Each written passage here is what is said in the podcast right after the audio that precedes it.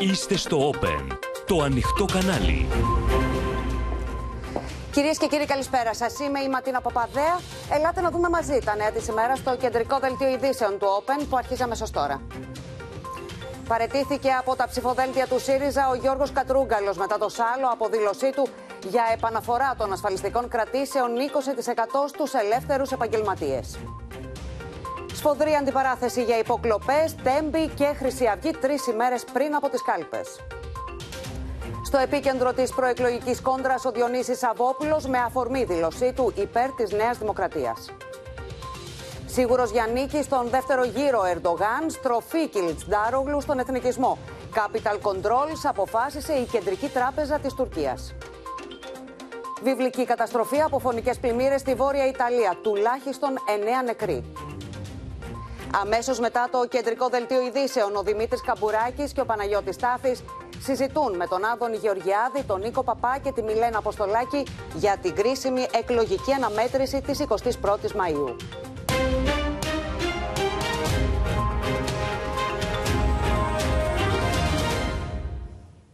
Φωτιά στο πολιτικό σκηνικό τρεις μέρες πριν από τις εκλογές έβαλε κυρίες και κύριοι δήλωση Κατρούγκαλου για επαναφορά των ασφαλιστικών εισφορών στο 20% για τους ελεύθερους επαγγελματίες.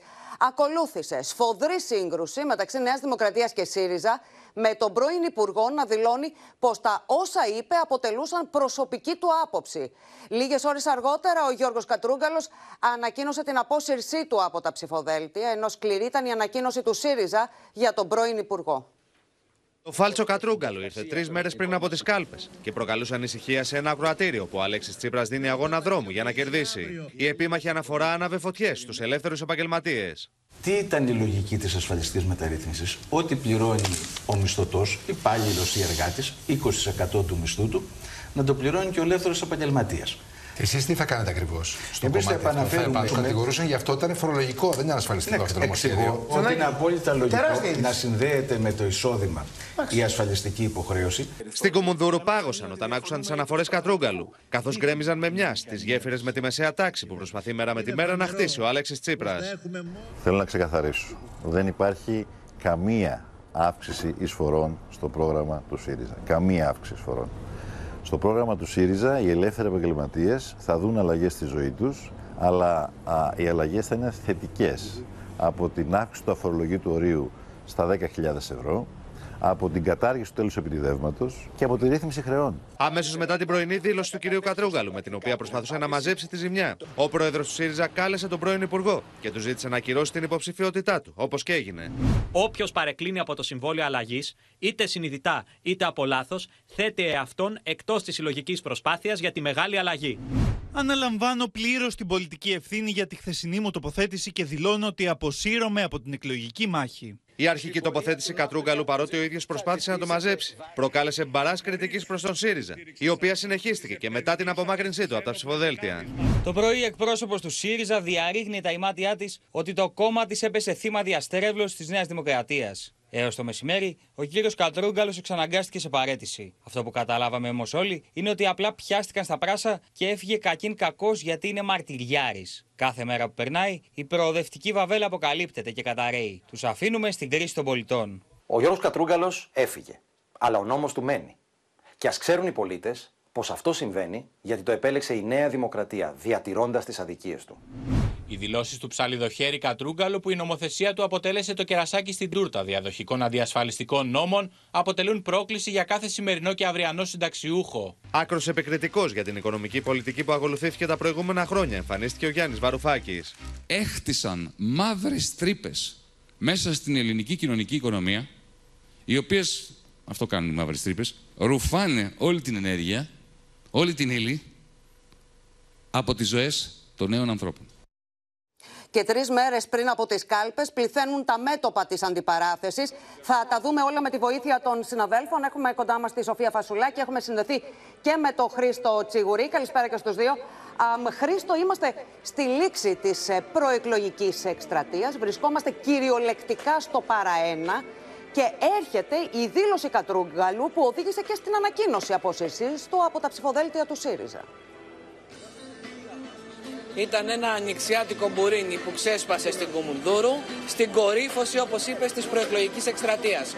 Και αυτό γιατί; Με τα όσα είπε ο κύριος Κατρούγκαλος εκφράζοντας όπως ο ίδιος λέει μεταγενέστερα την προσωπική του θέση και άποψη άρχισε να θολώνει το μήνυμα του ΣΥΡΙΖΑ στους ελεύθερους επαγγελματίες, άρχισε να αποδομεί να, υπο, να γκρεμίζει τις γέφυρες που κάθε μέρα προσπαθεί εναγωνίως να χτίσει ο Αλέξης Τσίπρας με τη μεσαία τάξη και τους ελεύθερους επαγγελματίες προκειμένου να τους κερδίσει ξανά σε αυτή την κρίσιμη εκλογική μάχη.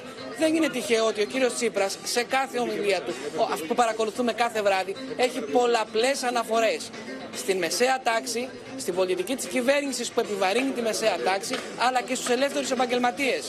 Το δε πρόγραμμά του, το οποίο έχει απλοποιήσει και λέει κάθε μέρα, ένα από τα κροατήρια είναι η μεσαία τάξη και ελεύθεροι επαγγελματίες. Σε αυτούς κάνει ειδική απεύθυνση μαζί με την νεολαία και τους ταξιούχους και τη γέφυρες με τη μεσαία τάξη. Μάλλον αδυνάτησε η σημερινή δήλωση Κατρούγκαλου, γι' αυτό και στην κορύφωση της εκστρατείας, για να μην αφήσει κανένα ίχνος υποψίας ότι μπορεί να είναι κάτι άλλο από αυτό που έχει διακηρύξει. Πρώτον, έκανε σήμερα μια δημόσια τοποθέτηση υποστηρίζοντας πω τα όσα είπε ο κ. Κατρούγκαλο δεν είναι σε αυτό που ονομάζει ο ίδιος κοινωνικό συμβόλαιο των 11 σημείων και την ίδια ώρα τηλεφώνησε στον κύριο Κατρούγκαλου και του εξήγησε ότι δεν μπορεί πλέον να μετέχει σε αυτή τη συλλογική προσπάθεια και θα πρέπει να αποσύρει την υποψηφιότητά του. Κάτι που έγινε. Διαδικαστικά βεβαίως να σου πω ότι υπάρχει ένα πρόβλημα καθότι έχουν ανακηρυχθεί οι συνδυασμοί. Ωστόσο, επί της ουσίας, η υποψηφιότητα Κατρούγκαλου μετά και τη δήλωση του ιδίου δεν υφίσταται. Σήμερα είμαστε στο Σύνταγμα. Θα είναι η τελευταία, η, η, η, μεγάλη συγκέντρωση του ΣΥΡΙΖΑ στην Αθήνα και αναμένουμε να δούμε και πάλι τις γέφυρες που θα ρίξει ο κύριος Τσίπρας στη μεσαία τάξη, ένα από τα κρίσιμα ακροατήρια. Αναμένεται λοιπόν και η ομιλία του Αλέξη Τσίπρα στην κεντρική προεκλογική συγκέντρωση του κόμματος ε, στην Αθήνα. Να σε ευχαριστήσουμε πολύ, Χρήστο. Ερχόμαστε τώρα, Σοφία, σε εσένα. Βλέπουμε έναν πόλεμο ανακοινώσεων γύρω από τη δήλωση Κατρούγκαλου. Πώς σχολιάζεται; Από στελέχη της Πυραιό αλλά και της ε, κυβέρνησης η υπόθεση Κατρούγκαλου. Ματίνα, στην κυβέρνηση αλλά και στην Πυραιός λένε ότι χθες αποκαλύφθηκαν τα κρυφά σχέδια του ΣΥΡΙΖΑ που δεν είναι άλλα από μια επανάληψη του 2015 και μάλιστα αυτή τη φορά χωρίς μνημόνια. Ποιο είναι, ποια είναι τα σχέδια; Η υπερφορολόγηση της μεσαίας τάξης, όπως ακριβώς έγινε και το 2015. Μια υπερφορολόγηση που τσάκισε πραγματικά την μεσαία τάξη, η οποία έκανε χρόνια, όπως λένε χαρακτηριστικά, να ορθοποδήσει.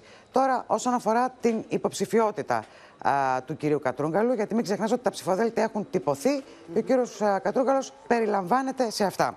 Από τη Διεύθυνση Εκλογών του Υπουργείου Εσωτερικών λένε ότι ο κύριος Κατρούγκαλος μπορεί, δεν γίνεται διαφορετικά, θα συμμετέχει κανονικά στις εκλογές. Οι ψήφοι του θα καταμετρηθούν και είναι πολύ πιθανό να εκλεγεί βουλευτής. Εάν εκλεγεί και θέλει στη συνέχεια, μπορεί ο ίδιος να παραδώσει την έδρα του. Άρα λοιπόν λένε θα πρέπει να σου πω εδώ κάποιες πηγές από τη Νέα Δημοκρατία, ότι εάν η δήλωση, ε, αυτή η δήλωση ότι αποσύρεται, μπορεί να είναι και λίγο εν κενό. Θα έλεγα γιατί ξαναλέω ότι υπάρχει η δυνατότητα οι ψηφοφόροι α, του κυρίου Κατρούγκαλου να τον σταυρώσουν, αν το θελήσουν και μπορεί να εκλεγεί βουλευτής. Μάλιστα. Σοφία Φασουλάκη, σε ευχαριστούμε πολύ. Νέο πεδίο σύγκρουσης τώρα προκάλεσε δήλωση του Αλέξη Τσίπρα ότι ο ΣΥΡΙΖΑ θα ήθελε να κερδίσει τους ψηφοφόρους που θα κατευθύνονταν προς τη Χρυσή Αυγή, με την κυβέρνηση να τον κατηγορεί για πολιτική απελπισία. Στο κόκκινο η πολιτική ένταση και για το θέμα των υποκλοπών, με τον Αλέξη Τσίπρα να δεσμεύεται ότι μια προοδευτική κυβέρνηση θα συστήσει προανακριτική για διερεύνηση ποινικών ευθυνών πολιτικών προσώπων. Η μάχη με τον φασισμό είναι μια καθημερινή μάχη και στόχος δικός μας είναι αυτούς τους ανθρώπους που ναι. θα ψήφιζαν την ε, Χρυσή Αυγή ε, να τους πάρουμε, να τους κερδίσουμε από τις γραμμές της ακροδεξιάς και από τις γραμμές της ε, αντιδημοκρατικής ιδεολογίας και στάσης και να τους εξηγήσουμε ότι δεν είναι αντισυστημικό πράγμα να ψηφίζεις Χρυσή Αυγή. Φωτιές άναψε αυτή η δήλωση του Αλέξη Τσίπρα με τον κυβερνητικό εκπρόσωπο να τον χαρακτηρίζει καιροσκόπο και αδίστακτο. Είναι δε τέτοια η απελπισία του και η απομόνωσή του από τα κόμματα της αριστεράς που χθες μας αποκάλυψε ότι προσβλέπει ακόμη και στις ψήφους Κασιδιάρη. Ο κύριος Τσίπρας δυστυχώς είναι ένας καιροσκόπος και αδίστακτος πολιτικός. Αναρωτιέμαι αν μπορεί να κοιτάξει στα μάτια τη μάνα του Παύλου Φίσα και να πει ξανά τα ίδια λόγια. Έχουν φαγωθεί να συκοφαντήσουν μια παράταξη που έφερε το 1974 τη δημοκρατία στην Ελλάδα και έστειλε το 2014 τη Χρυσή Αυγή στη δικαιοσύνη. Στο κόμμα Βελόπουλου, σε ΣΥΡΙΖΑ αλλά και Νέα Δημοκρατία κατευθύνεται ένα ποσοστό των ψηφοφόρων που θα επέλεγαν το κόμμα Έλληνες που αποκλείστηκε από τις εκλογές, σύμφωνα με τη δημοσκόπηση της MRB για το Open. Το 35% αυτών των ανθρώπων είπαν ότι θα πάνε στον κύριο Βελόπουλο αλλά υπήρχαν και σημαντικά πια ποσοστά προς τη Νέα Δημοκρατία και προς το ΣΥΡΙΖΑ. Την ίδια ώρα πάντως ο ΣΥΡΙΖΑ κλιμακώνει την επίθεσή του στη Νέα Δημοκρατία για τις υποκλοπές με τον Αλέξη Τσίπρα να στοχεύει τον Πρωθυπουργό ζητώντας τιμωρία των ενόχων. Που κρυφακούει ο πρόεδρος του ΣΥΡΙΖΑ επιμένει στη σύσταση προανακριτικής επιτροπής, ξεκαθαρίζοντας ότι θα πρέπει να κληθούν ο Πρωθυπουργός και οι βασικοί υπουργοί στην εμπλεκόμενη υπόθεση. Νομίζω ότι είναι σαφές και ότι πρέπει να λάβουμε την πολιτική ευθύνη, μια προοδευτική κοινοβουλευτική πλειοψηφία, να συγκροτήσει προανακριτική με τους βασικούς υπεύθυνους του σκανδάλου αυτού δηλαδή. που είναι ο Πρωθυπουργός και είναι οι υπουργοί που διαχειρίστηκαν. Σε πρώτη φάση είναι ο Υπουργός Δικαιοσύνης ο οποίος ε, έβαλε, είναι ο αντιπρόεδρος της Βουλής, της ε, κυβέρνησης. Έχουν μιλήσει για κυβέρνηση ιτημένων. Έχουν μιλήσει για κυβέρνηση ανοχής. Τώρα μας ξεφούρνησαν καινούριο λαγό από το καπέλο. Κυβέρνηση λέει ειδικού σκοπού για λίγους μήνες. Λέει για να διερευνήσει το ζήτημα των, ε, των υποκλοπών. Προσπαθούν να συνοηθούν μεταξύ τους, αλλά ο ένας δεν θέλει τον άλλον. Στις παρακολουθήσεις προφανώς δεν ήμουν κίνδυνος για τη δημοκρατία, ούτε για την πατρίδα, ήμουν ακίνδυνος όπως αυτό το λαογέννητο κίνημα για τη Νέα Δημοκρατία.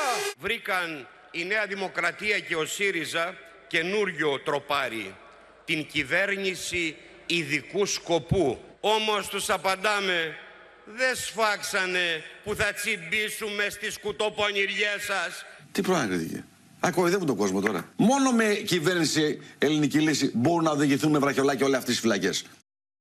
Πεδίο σύγκρουσης είναι και η ψήφη της ε, Χρυσής Αυγής. Πάμε στη Στέλλα Παπαμιχαήλ με ανταλλαγή πυρών, ε, Στέλλα, μεταξύ της Νέας Δημοκρατίας και του ΣΥΡΙΖΑ.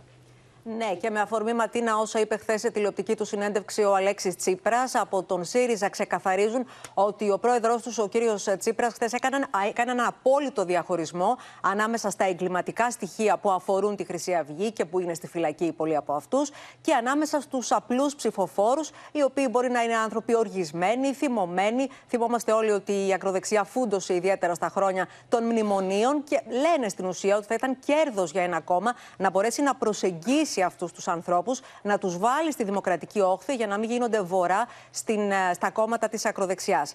Από την άλλη πλευρά, τώρα, στη Νέα Δημοκρατία θεωρούν ότι με αυτό που είπε χθες ο Αλέξης Τσίπρας, την προσέγγιση, αυτή το άνοιγμα που έκανε στους ψηφοφόρους Χρυσής Αυγής, αποκαλύπτεται στην ουσία ένα σχέδιο του ΣΥΡΙΖΑ. Το σχέδιο αυτό έχει να κάνει με το γεγονός ότι το κόμμα δεν ψήφισε ποτέ, δεν στήριξε ποτέ την τροπολογία για τον μπλόκο στο κόμμα Κασιδιάρη, δεν έστειλε ποτέ υπόμνημα στον Άριο Πάγο προκειμένου να μην μπει το κόμμα Έλληνες όπως έκαναν η Νέα Δημοκρατία και το Πασόκ. Και λένε στην ουσία ότι ο ΣΥΡΙΖΑ δεν τα έκανε όλα αυτά γιατί ήθελε να κλείσει το μάτι, να αφήσει ένα ανοιχτό παράθυρο για να κλείσει το μάτι σε αυτούς τους ψηφοφόρους, αν τελικά δεν έπαιρνε το κόμμα του Κασιδιάρη, στις, αν δεν κατέβαινε το κόμμα του Κασιδιάρη στις εκλογές Ματίνα. Μάλιστα, Στέλλα, να σε ευχαριστήσουμε πολύ.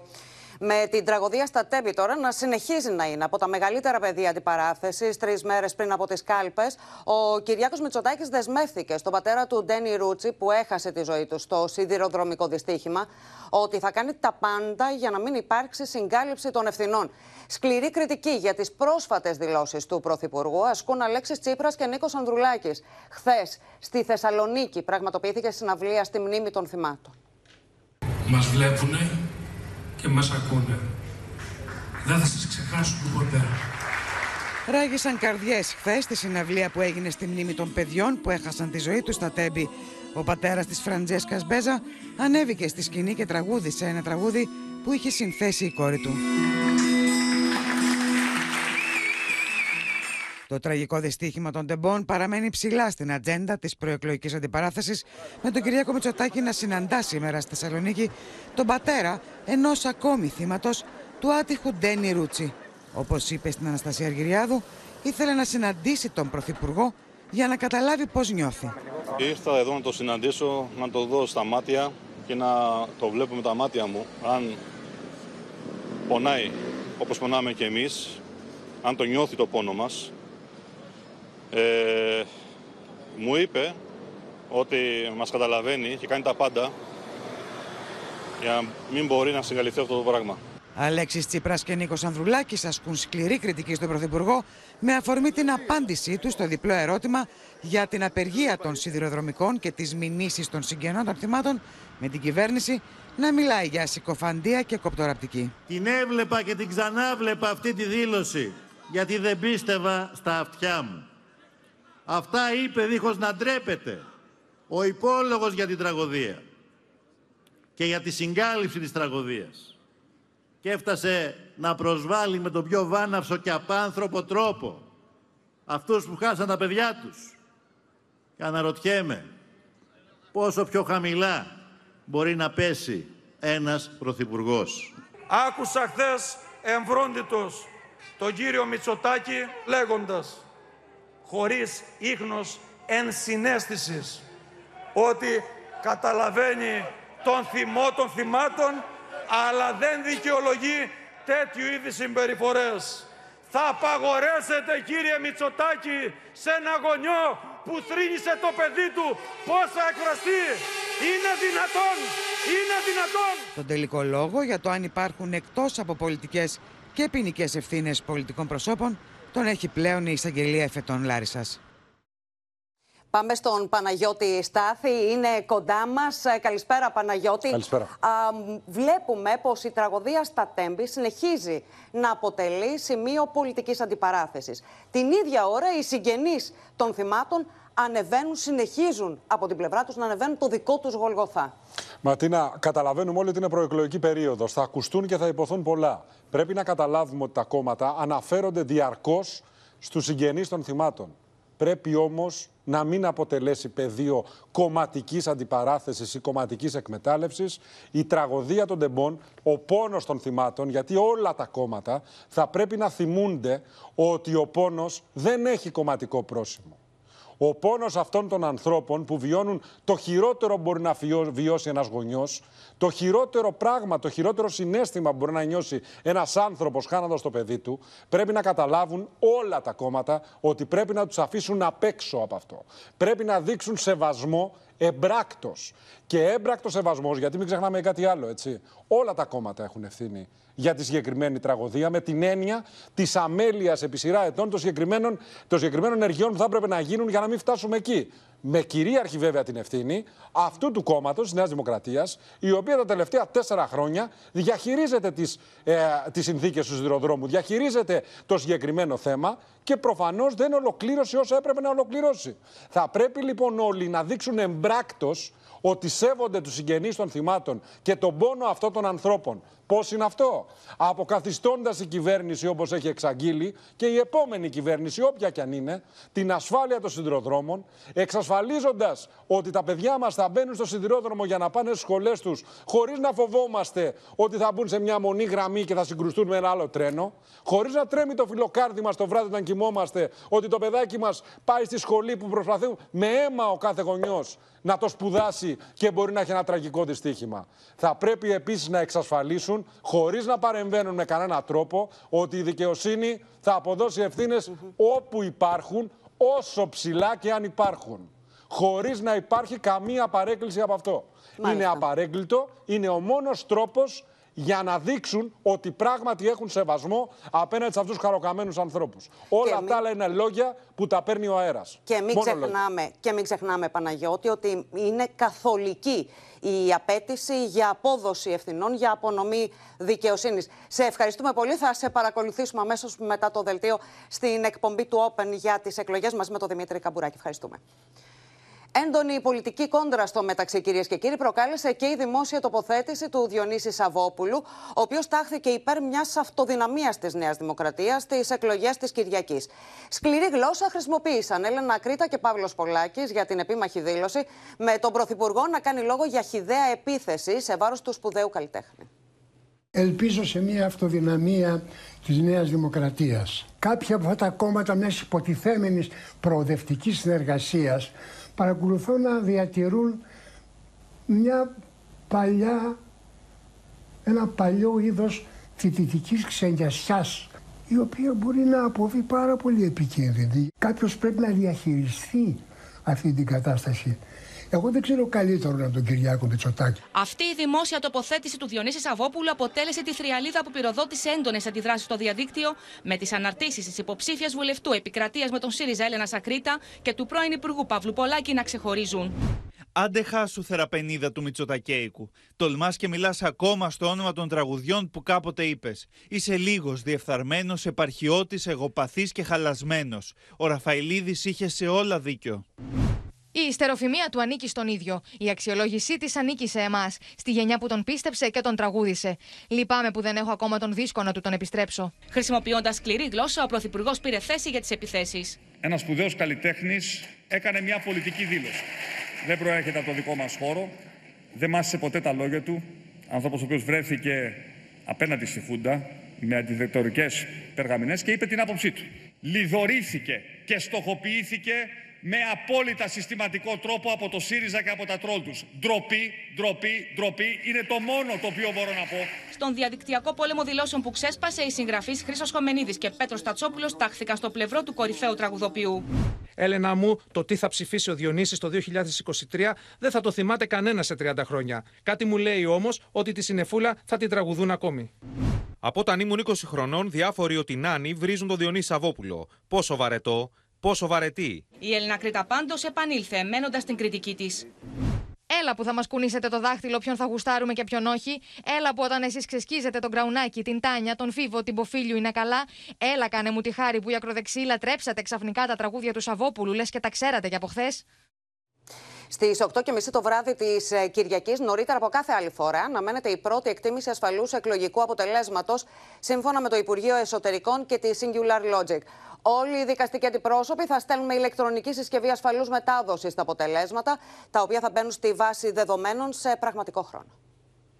Η διαφορά από τις προηγούμενες εκλογές αυτή τη φορά είναι ότι πηγαίνουμε α, tablets, πηγαίνουμε SRT σύστημα σε όλα τα εκλογικά τμήματα. Ταχύτερα από κάθε άλλη εκλογική αναμέτρηση θα αρχίσουν να μεταδίδονται τα αποτελέσματα το βράδυ της Κυριακής. Οι δικαστικοί αντιπρόσωποι οι οποίοι θα παραλάβουν το SRT, το σύστημα ασφαλούς μετάδοσης, θα μπορούν πολύ γρήγορα να περάσουν τα αποτελέσματα για το κάθε κόμμα. Αυτό πρακτικά σημαίνει ότι για πρώτη φορά μετά από πολλά χρόνια στις 8.30 το βράδυ της Κυριακής θα έχουμε μια πρώτη εκτίμηση ψήφου. Η εκτίμηση θα έρθει το πολύ μέχρι τις 8.30.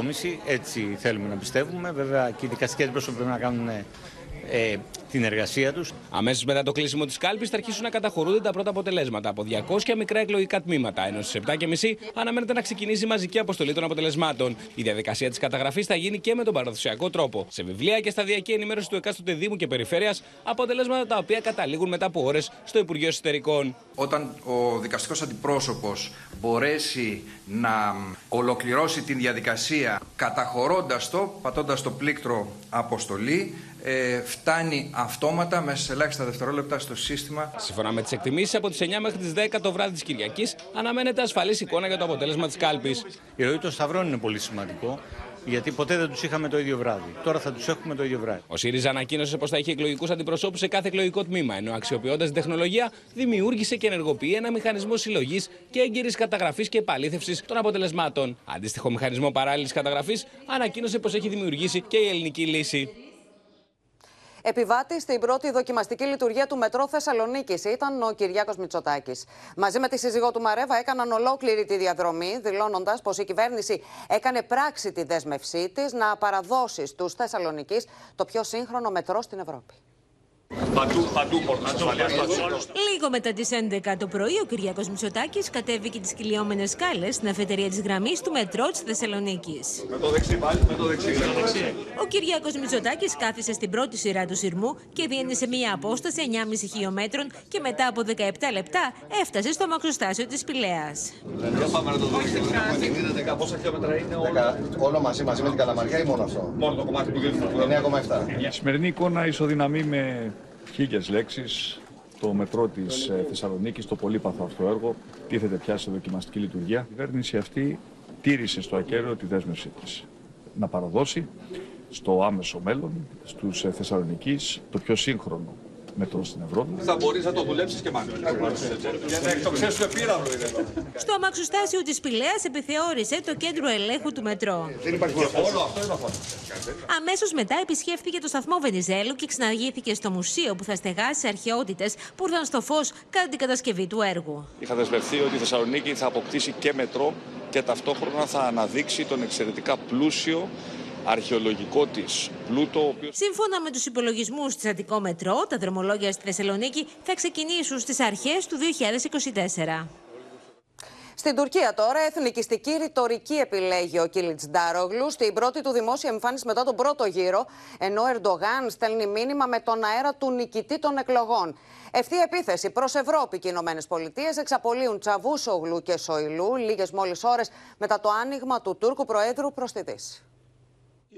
Με συνέντευξή του από την Ατάλια, ο Μευλούτσα Βούσογλου εξαπολύει ευθεία επίθεση στην Ευρώπη, με αφορμή το χθεσινό εξώφυλλο του σατυρικού γαλλικού περιοδικού Σαρλί Εμπντό, λίγες μόλις ώρες μετά το άνοιγμα του Ερντογάν προς τη Δύση. Bütün suçu kendinden olmayanlarda görür. Irkçılık, yabancı düşmanlığı, İslam düşmanlığı, Türk karşıtlığı şeklinde vuku buluyor. İşte Charlie Hebdo'nun son alçaklığı ve terbiyesizliğini gördünüz.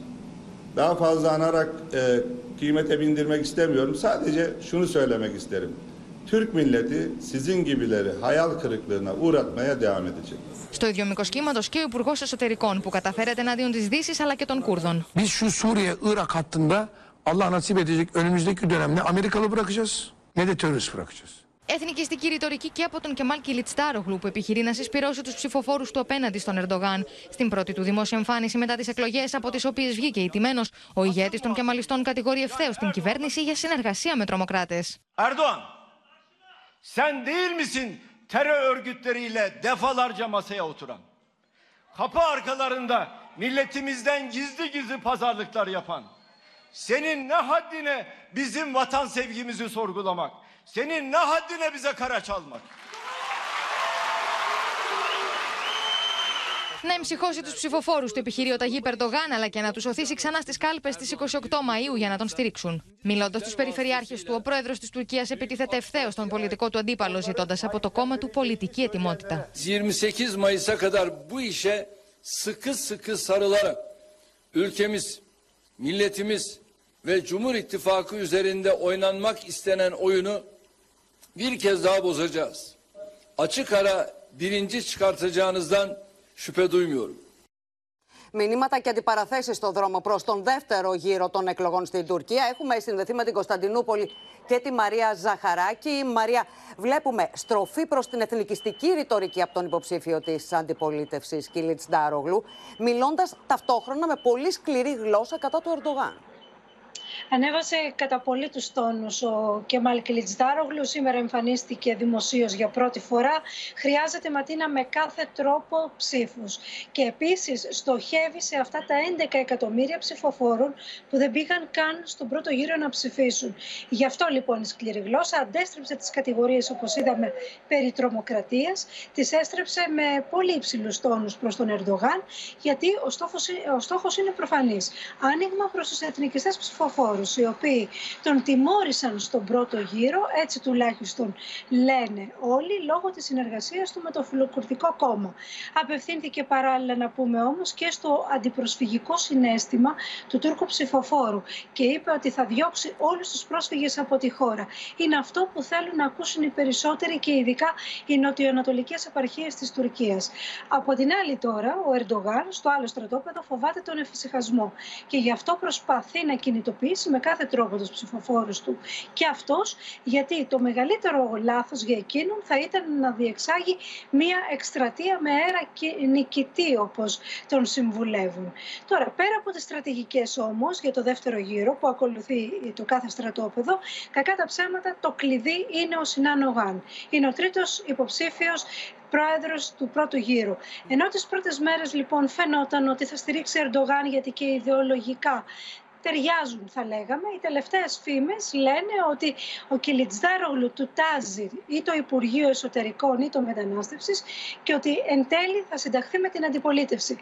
Αύριο λένε ότι θα έχει συνάντηση με τον Κιλιτζάρογλου τελικά και αύριο αναμένεται ο ΓΑΝ να ανακοινώσει την απόφασή του. Θα δούμε λοιπόν. Όσο, και όσο όμως τα στρατόπεδα παίρνουν θέση μάχη σε πολιτικό επίπεδο, η οικονομία πάει από το κακό στο χειρότερο. Σήμερα έγινε μια κίνηση που αποτελεί ένα πολύ κακό σημάδι για τις εκλογές, για τον Ερντογάν. Η Κεντρική Τράπεζα της Τουρκίας μετά την άνοδο της ισοτιμίας με το δολάριο ε, έφτασε στις 20 λίρες, το ένα δολάριο δηλαδή 20 λίρες, προχώρησε σε επιβολή μιας μορφής capital control, μερικής επιβολής θα λέγαμε capital control, στις αναλήψεις μετρητών από πιστοτικές κάρτες. Δηλαδή ένας πολίτης δεν μπορεί να, να πάρει από πιστοτική κάρτα σε μετρητά παραπάνω από 700 ευρώ. Έχει προκαλέσει μεγάλη αίσθηση σήμερα εδώ στην Τουρκία, έχει επηρεάσει πάρα πολύ πάλι το νόμισμα και όπως είπαμε γίνεται λίγες ημέρες πριν από τις εκλογές μια κίνηση από την κυβέρνηση που δεν θα αρέσει στους πολίτες. Επιβεβαιώνοντας την πολύ κακή πορεία της οικονομίας στην Τουρκία. Μαρία Ζαχαράκη, σε ευχαριστούμε πολύ. Αλλάζουμε θέμα. Το νέο δήμαρχο Χιμάρας, Φρέντι Μπελέρη, ο οποίος παραμένει στις φυλακές Τυράννων εδώ και μία εβδομάδα, επισκέφθηκε σήμερα ο Γενικός Γραμματέας του Υπουργείου Εξωτερικών. Οι αλβανικές αρχές, στο μεταξύ, φρέναραν την απόπειρα κατεδάφισης κτισμάτων που ανήκουν σε υποστηρικτές του Έλληνα Δημάρχου.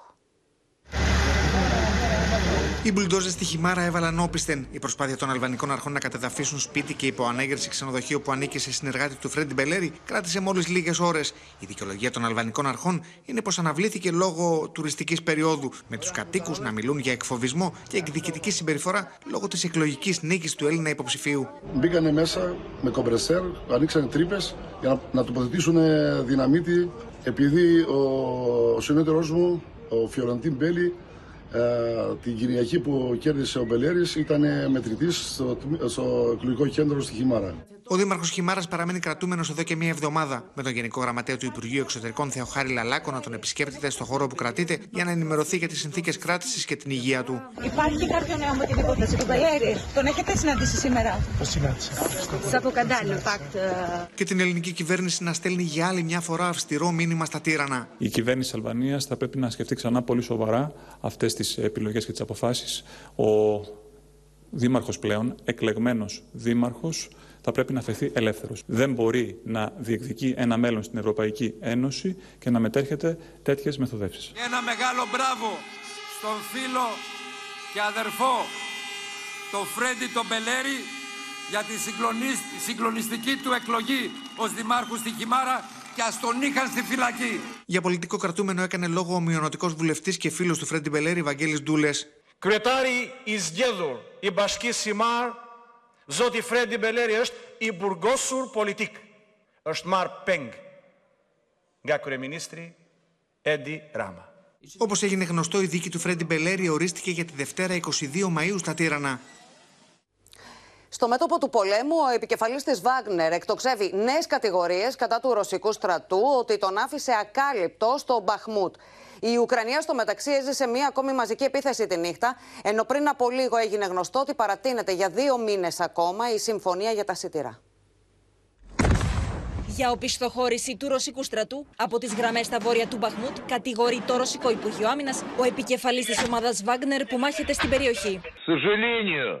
подразделения МОРФ отошли до 570 метров на севере от Бахмута. оголяя наши фланги. Ενώ απευθύνει και νέο μήνυμα στη ρωσική στρατιωτική. Я обращаюсь к высшему руководству Министерства обороны публично, потому что письма мои не читают. Пожалуйста, не отдавайте фланги, не отдавайте населенный пункт Сака и Ланцетти. Еще несколько дней упритесь как можете, сделайте все, что от вас зависящее, чтобы φλάνγκοι не сыпались. Η Ουκρανία ενημερώνει πω ο στρατό τη προχωρά στην περιοχή του Μπαχμούτ. Οι μονάδε μα, παρά το γεγονό ότι δεν έχουμε πλεονέκτημα σε προσωπικό, πυρομαχικά και εξοπλισμό, συνεχίζουν να προελάβουν στα πλάγια. Καταφέραμε να καλύψουμε απόσταση 150 έω 1700 μέτρων κατά τη διάρκεια αυτή τη ημέρα. Η Ουκρανία καταγγέλει ρώσικε επιθέσει για ακόμη μια νύχτα με 30 πυράβλου και drones. Στο στόχαστρο το Κίεβο και η Οδυσσό, όπου ένα άνθρωπο έχασε τη ζωή του. Οι περισσότεροι αναχαιτίστηκαν και από τα θραύσματα ξέσπασε φωτιά. Травні російські окупанти здійснили кілька хвиль ракетних атак із різних напрямків. Загалом випущено 30 крилатих ракет морського, повітряного та наземного базування. Την ίδια ώρα, στην Κρυμαία τρένο που όπω ανακοίνωσαν οι ρωσικέ αρχέ μετέφερε σιτηρά εκτροχιάστηκε και σημειώθηκαν εκρήξει με τι υπηρεσίε να ερευνούν τι συνθήκε. Ενώ η Ουκρανία μιλά για μεταφορά όπλων από τη Ρωσία σε αυτέ τι σιδηροδρομικέ γραμμέ.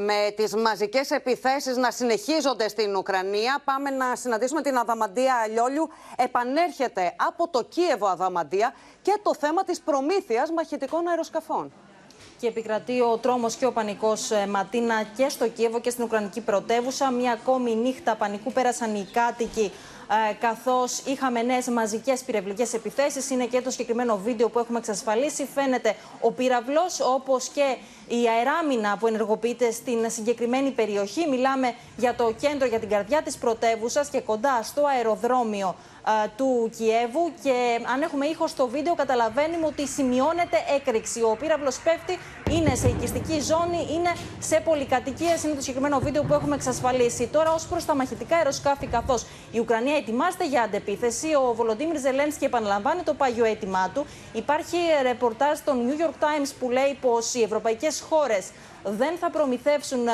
μαχητικά αεροσκάφη την παρούσα χρονική στιγμή ε, στην Ουκρανία, ούτε θα εκπαιδεύσουν Ουκρανούς πιλότους εξαιτίας του μπλόκου που μπαίνει από τις Ηνωμένες Πολιτείες. Ενώ πριν από λίγο ο Γεν Στόλτεμπεργκ λέει ότι οι Υπουργοί Άμυνας του ΝΑΤΟ θα συζητήσουν εκ νέου για το θέμα της παροχής μαχητικών αεροσκαφών στην Ουκρανία τον ε, Ιούνιο και ήδη ενημερώνουμε ότι η Πολωνία και η Σλοβακία είναι οι δύο πρώτες χώρες που έχουν προμηθεύσει το Κίεβο με μαχητικά αεροσκάφη όμως σοβιετικού τύπου. Ενώ τέλος, κλείνοντας, να αναφέρουμε ότι η Αμερική είναι αυτή που προετοιμάζεται σύμφωνα με ρεπορτάζ του Πολίτικο για ένα μακροχρόνιο πόλεμο φθοράς, καθώς καμία από τις δύο πλευρές, ούτε η Ρωσία ούτε η Ουκρανία, δείχνει διάθεση για ήττα. Ε, και συνεπώς ε, δεν περιμένει ότι η Ουκρανική αντεπίθεση θα έχει ένα σοβαρό πλήγμα κατά της Ρωσίας. Για έναν πόλεμο που έτσι κι αλλιώς δεν είναι όρατο το τέλος του, Αδαμαντία Λιόλιου, σε ευχαριστούμε πολύ. Σε κατασκοπικό θρίλερ φέρεται να εμπλέκεται Έλληνας επιχειρηματίας που βρίσκεται στα χέρια των Αμερικανικών αρχών. Η σύλληψή του στις 9 Μαου στο Παρίσι ήρθε μετά την άσκηση ποινική δίωξης για τις κατηγορίες κατασκοπίας και λαθρεμπορίου.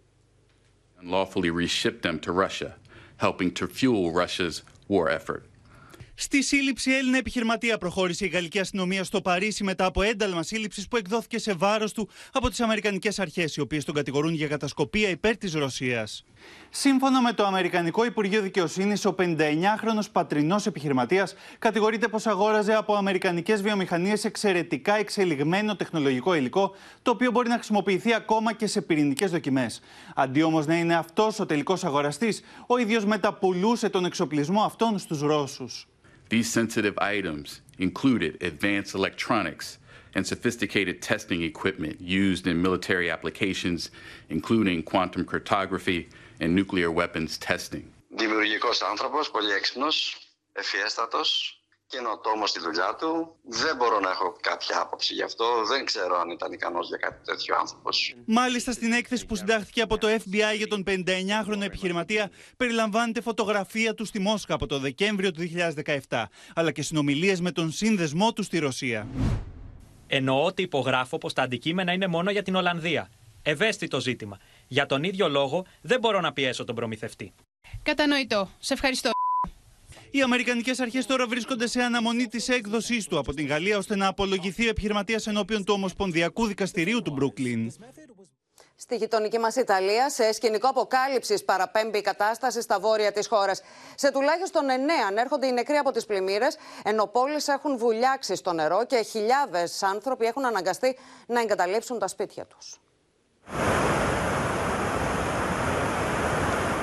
Εικόνες βιβλικής καταστροφής στη Βόρεια Ιταλία. Πάνω από 20 ποταμοί έχουν υπερχειλήσει, ενώ οι καθολιστήσει σε όλη την περιοχή ξεπερνούν τις 250. 13.000 άνθρωποι έχουν αναγκαστεί ως τώρα να εγκαταλείψουν τις αιστείες τους. Τουλάχιστον 9 άνθρωποι έχουν χάσει τη ζωή τους. Dati che vi possiamo fornire aggiornati possono essere sintetizzati in questi numeri.